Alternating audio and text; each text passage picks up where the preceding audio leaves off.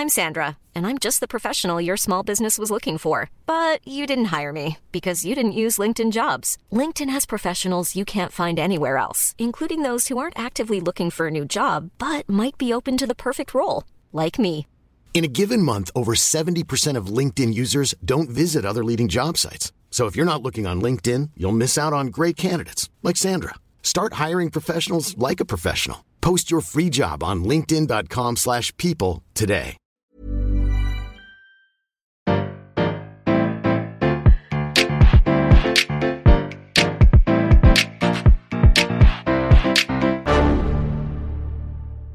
Bonjour, vous avez choisi la réponse D. Mais d'abord, écoutez la question. Aujourd'hui, dans la catégorie gastronomie, je veux savoir ce qu'est la gastronomie, justement. Ah, très bonne question. Intéressant de revenir aux bases avant d'aller plus loin dans cette catégorie. On pourrait chercher à définir strictement la gastronomie comme dans les dictionnaires, mais ça risque d'être un poil rébarbatif. Et tu peux trouver toi-même cette définition en cherchant un peu. Alors pour commencer, je te propose de chercher d'où vient ce mot. Peut-être qu'ainsi on pourra se faire une idée. Le mot gastronomie est composé de deux mots grecs, gaster, qui signifie ventre ou estomac, et nomos, qui évoque ce qui se rapporte à l'usage, l'habitude, voire la tradition qui a force de loi. Ainsi, la gastronomie serait l'ensemble des règles qui régissent le ventre, et donc plus largement le fait de le remplir, de s'alimenter, et quand tu te fais des coquillettes au beurre, ce serait de la gastronomie. On va quand même vérifier un coup Scandile Darousse, ça pourrait être intéressant. D'après ce dictionnaire, c'est la connaissance de tout ce qui se rapporte à la cuisine, à l'ordonnancement des repas, à l'art de déguster et d'apprécier les mets. Et son concurrent, le Robert, indique quant à lui que la gastronomie est l'art de la bonne chair, l'art de bien manger donc. Tu pourras donc logiquement penser que la gastronomie, c'est la tradition culinaire qui réunit les gens autour d'un bon repas, comme le dimanche en famille, quand on a passé la matinée à cuisiner et qu'on termine le déjeuner à 19h. C'est effectivement ça, mais pas que. La question se pose de savoir si la gastronomie est une règle immuable du bien manger ou bien si elle est plutôt un ensemble très large de règles et habitudes qui évoluent au fil du temps.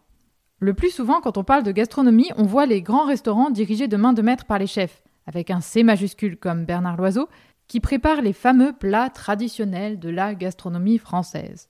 Et d'ailleurs, savais-tu que cette dernière a été ajoutée au patrimoine immatériel de l'UNESCO en 2010, avec la cuisine mexicaine ou la pizza napolitaine?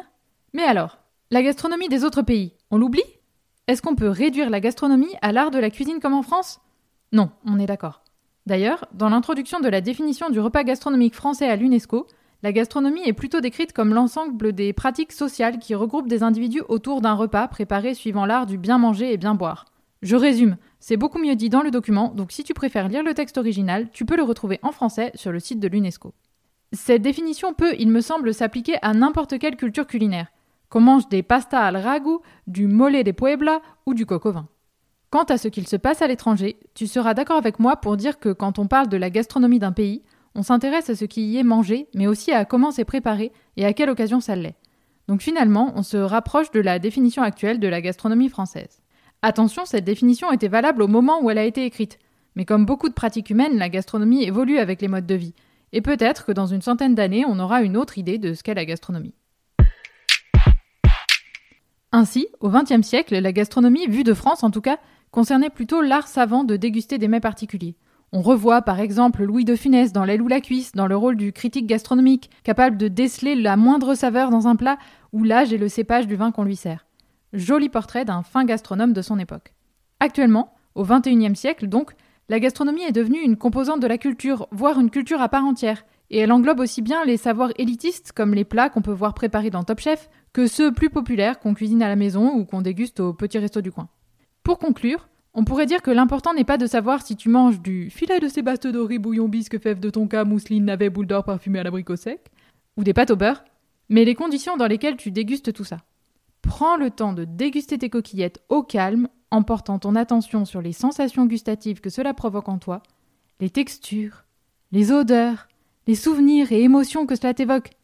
Et tu pourras dire que tu es un ou une fine gastronome. Bravo, c'était la bonne réponse. Pour aller plus loin sur le sujet, retrouvez les sources en description. La réponse D est un podcast du label Podcut. Vous pouvez nous soutenir via Patreon ou échanger directement avec les membres du label sur Discord.